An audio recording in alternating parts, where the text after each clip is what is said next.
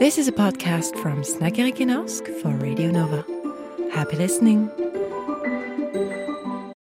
Hello, is it me you're looking for?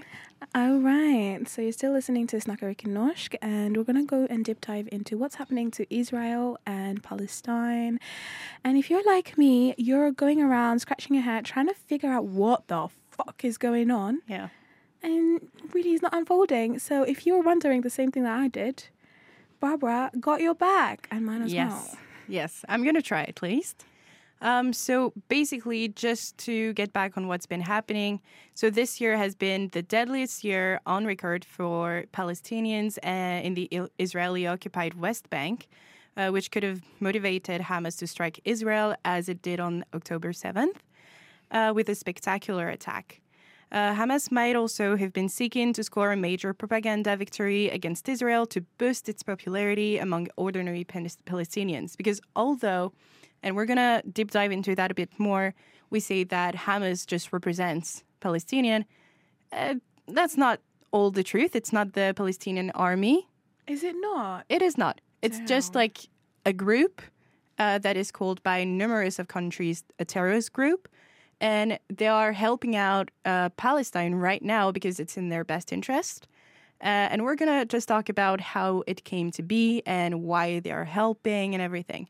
But basically, they want as many Palestinians on their side. So that's kind of why they're helping because the objective, the utmost objective of Hamas is the destruction of Israel. So uh, the fact that it has taken so many Israelis captive is likely to be aimed at pressuring Israel to free some about 4,500 Palestinians that are held in Israeli prisons, uh, which would encourage Palestinians to also be like, yeah, okay, let's go Hamas, you know?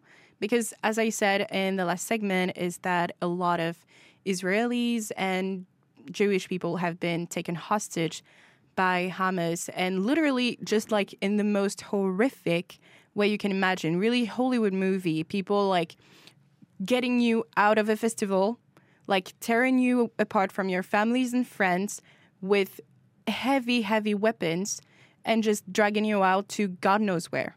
So that's what has been happening to Israelis, and it's led by Hamas.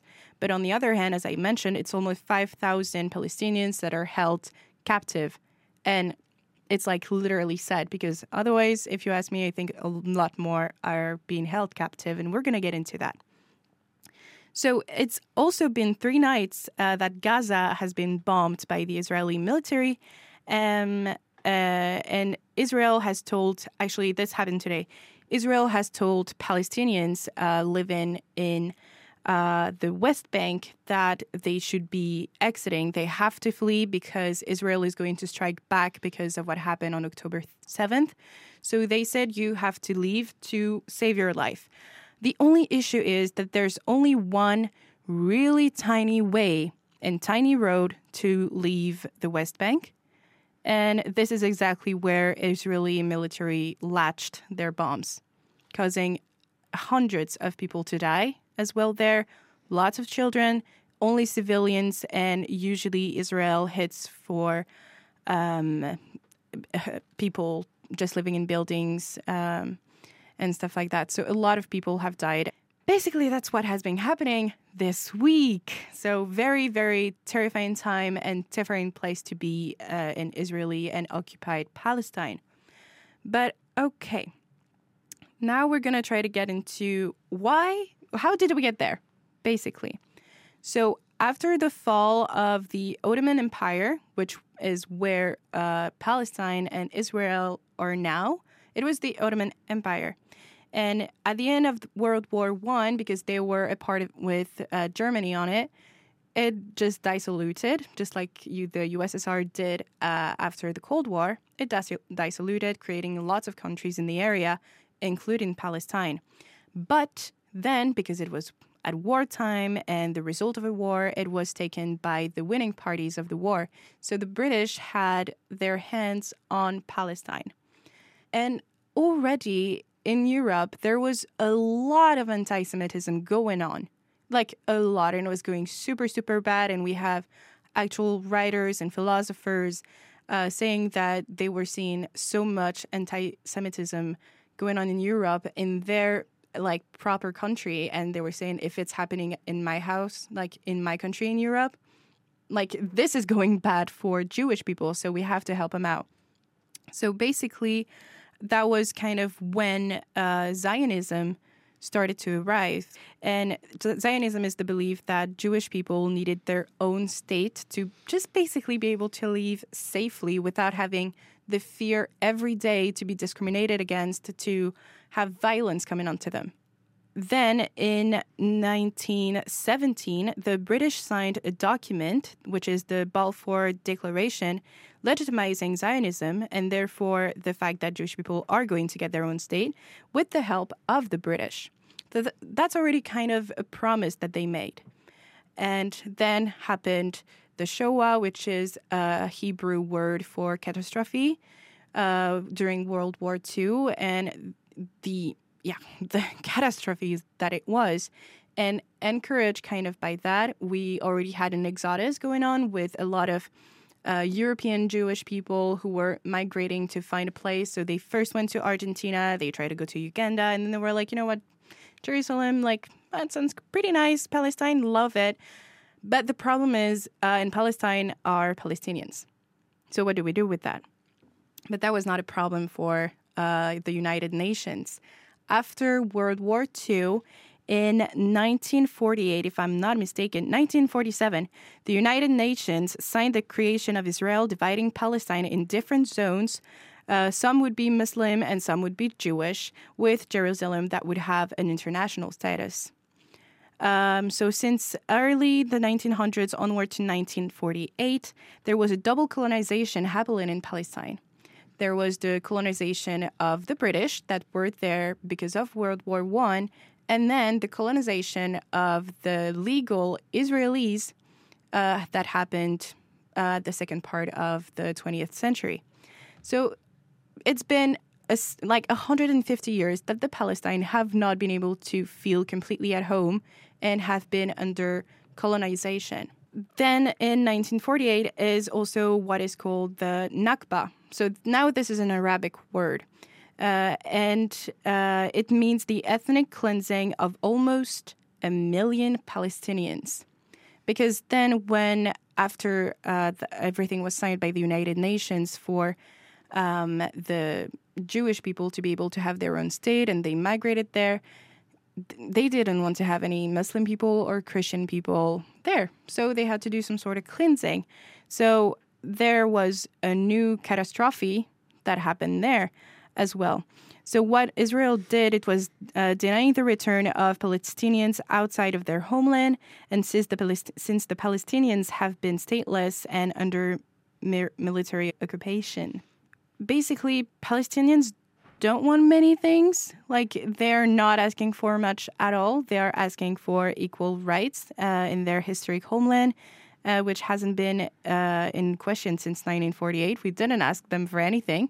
At no point we asked them, "Are you okay to have a new country uh, created in your homeland?" We just did that, and it's been uh, representing 75 years of land theft, oppression, and many more years of occupation, as I mentioned. So I want to mention another date, which is June 1957. So in June 1957, uh, in um, Israel and occupied therefore Palestine, there was the Six Days War against her Arabic neighbors. Uh, so basically, what it meant is that Israel went in war for six days and won uh, against uh, none other than Egypt, Syria, and Jordan out of this war, they gained land. So not only were they occupying a lot of what is Palestine because the United Nations signed the treaty, but it was also expanding. So thanks to this war, they gained the Gaza Strip from Egypt, the Golan, um, I don't know, I think it's some sort of plain uh, in Syria, and they got East Jerusalem. And for Jordan, they got Cisjordania. So now they became like a rather big country in the Middle East Then in 1990s, there was the Oslo agreement with Bill Clinton and Arabic leaders. It was the first time that kind of the Middle East and uh, the West was talking about the situation that was going on uh, there. And they said that they would recognize both Israel and Palestine and both of their rights. But this was only, again, with Arabic leaders and Bill Clinton. The Israelis were not there. And they were not happy with that. They were like, no, this is this is becoming Israel now. So no. So nowadays, what does Palestine look like? Do you guys have any idea? Yeah, I saw this picture when I was trying to get into it, um, how it looked before and how like Mm. every, I think it was like every five years um, uh, on the Snapchat where it could like, it got smaller and smaller and smaller and now they have like three or four, I want to say dots because that's what it is like really, really Mm-hmm. Yeah. small land because Israel has taken over it. Yeah. Yeah. So I'm going to describe exactly what is Palestine nowadays. So since 1967, the Israeli regime has established more than 130 illegal settlements uh, that are only for Palestinians, just for them. But that's not then. We have four parts that are Palestinian in uh, what is Israel and Palestine. So we have the heartland, uh, which is up north, with around 2 million people. And here, Palestinians have Israeli citizenship, but their rights are inferior to those of Jewish nationals in law and in practice. Then we have the West Bank, that represents 2.7 million. Uh, Palestinians uh, that live there are under military rule. They are denied all political and human rights and are trapped between Jewish only settlements. So it's very, very tiny. Then we have East Jerusalem with 350,000 Palestinians. Uh, I mean, people, and Palestinians have permanent residency there. They face discrimination in healthcare, education, and employment. And there is a constant risk of, of expulsion or home demolition to profit Jewish nationals. We also have the Gaza Strip that I was talking about, and that's where the bombing has been happening. That represents 2 million people. And in those 2 million people are living in 400 kilometers square, which represents half of Berlin. And in Berlin, they have 3.5 million inhabitants. So this is a little, a little small, you know? And there, Palestinians are under siege, uh, completely cut off from the outside world. They are frequently bombed and have little, if any, access to water, electricity, food supplies, and cannot leave or move freely. And to give you an idea, this I made this res- research yesterday, and I got this information yesterday, but today the information changed because the bombings have happened, and because of what happened with uh, the Hamas, um, Israel has uh, announced that now they are completely under siege, which means that they will get no electricity, they will get no food, they will get uh, nothing that will get imported, and they cannot leave. So if you have no food and no electricity, that means you have no water. You have no power to be able to get your uh, industries growing or anything. So basically, they're just starving the uh, population to death. So yeah, we're there now. And then the final point that I have is uh, Palestinians uh, that are in exile uh, can be in exile if they are expelled from Israel. Most Palestinians are considered stat- stateless if they are out of Israel slash Palestine. A Palestinian out of their country cannot come back even if born there, as Israel is recognized now and not Palestine. On the other hand, if any Jewish person can become an Israeli citizen on demand at any time under the 1950 law of return, they are given immediate fu- full rights based on ethnic and religious background. That that is heavy. Since 1967, Israel has revoked the residency of over 250,000 Palestinians. And these five categories that I mentioned earlier can be seen as a pyramid of importance, at the top being identifying as a Jewish Israeli. Um, and then it goes downwards uh, from, uh, you know, the, Heart- the Heartland, West Bank, East Jerusalem, Gaza Strip, um, all of that. And basically, one can never move upwards. You cannot move to those other places like to go up in the pyramid. if you're living in the heartland, you can go live in the Gaza Strip any day. If you're in the Gaza Strip, you stay in the Gaza Strip. And as I said, they asked uh, yesterday, yeah, you have to go. We're going to bomb you. And they had one way to go and they bombed right at the, at the way. So that's what we're behavior. yeah, that's what we're dealing with. Um, so yeah, so now we have, and it's been recognized uh, notably by the Amnesty International, the construction and many others, but construction of an, uh, an apartheid wall. Uh, on the West Bank barrier, which represents 708 kilometers, uh, which uh, took time between the 2000 and 2005 to come to build. It's still there, don't worry.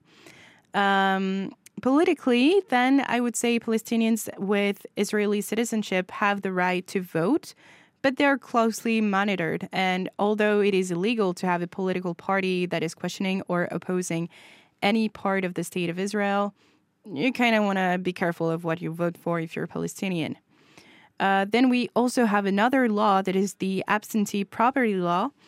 Uh, it is the main law in a series of laws that regulate the treatment of property belonging to Palestinians. So we have uh, the apartheid that I mentioned. Uh, it is represented with massive seizures of land and property, unlawful killings, uh, infliction of serious injuries, uh, forcible transfers, arbitrary restrictions of freedom of movement, and denial of nationality, among other inhumane or inhuman acts. Israeli officials would be responsible for the crime against humanity of apartheid. And I just want to say that as well. Um, recently, uh, Barcelona has suspended its ties with Israel. Uh, actually, it was in September of this year, uh, citing the systemic violations of Palestinians' human rights. So that is the it's one of the only, at least, um, places in Europe that suspended its ties. Um, so yeah, I just want to then say again, like we often see that it's kind of Muslims against Jewish people, but it's not just that. We've seen numerous of occasions where um, is- Israelis, Jewish people are spitting on Christians or targeting Christians. They're targeting Muslims and saying that one does not support um, Israel for what it's doing. It's crime against humanities. It's not saying that we don't like Jewish people. It's not anti-Semitism. It's really on the opposite of that because obviously you one does not just um, one is not just fine with this kind of situation, and one does not also uh, support Hamas for what it's doing.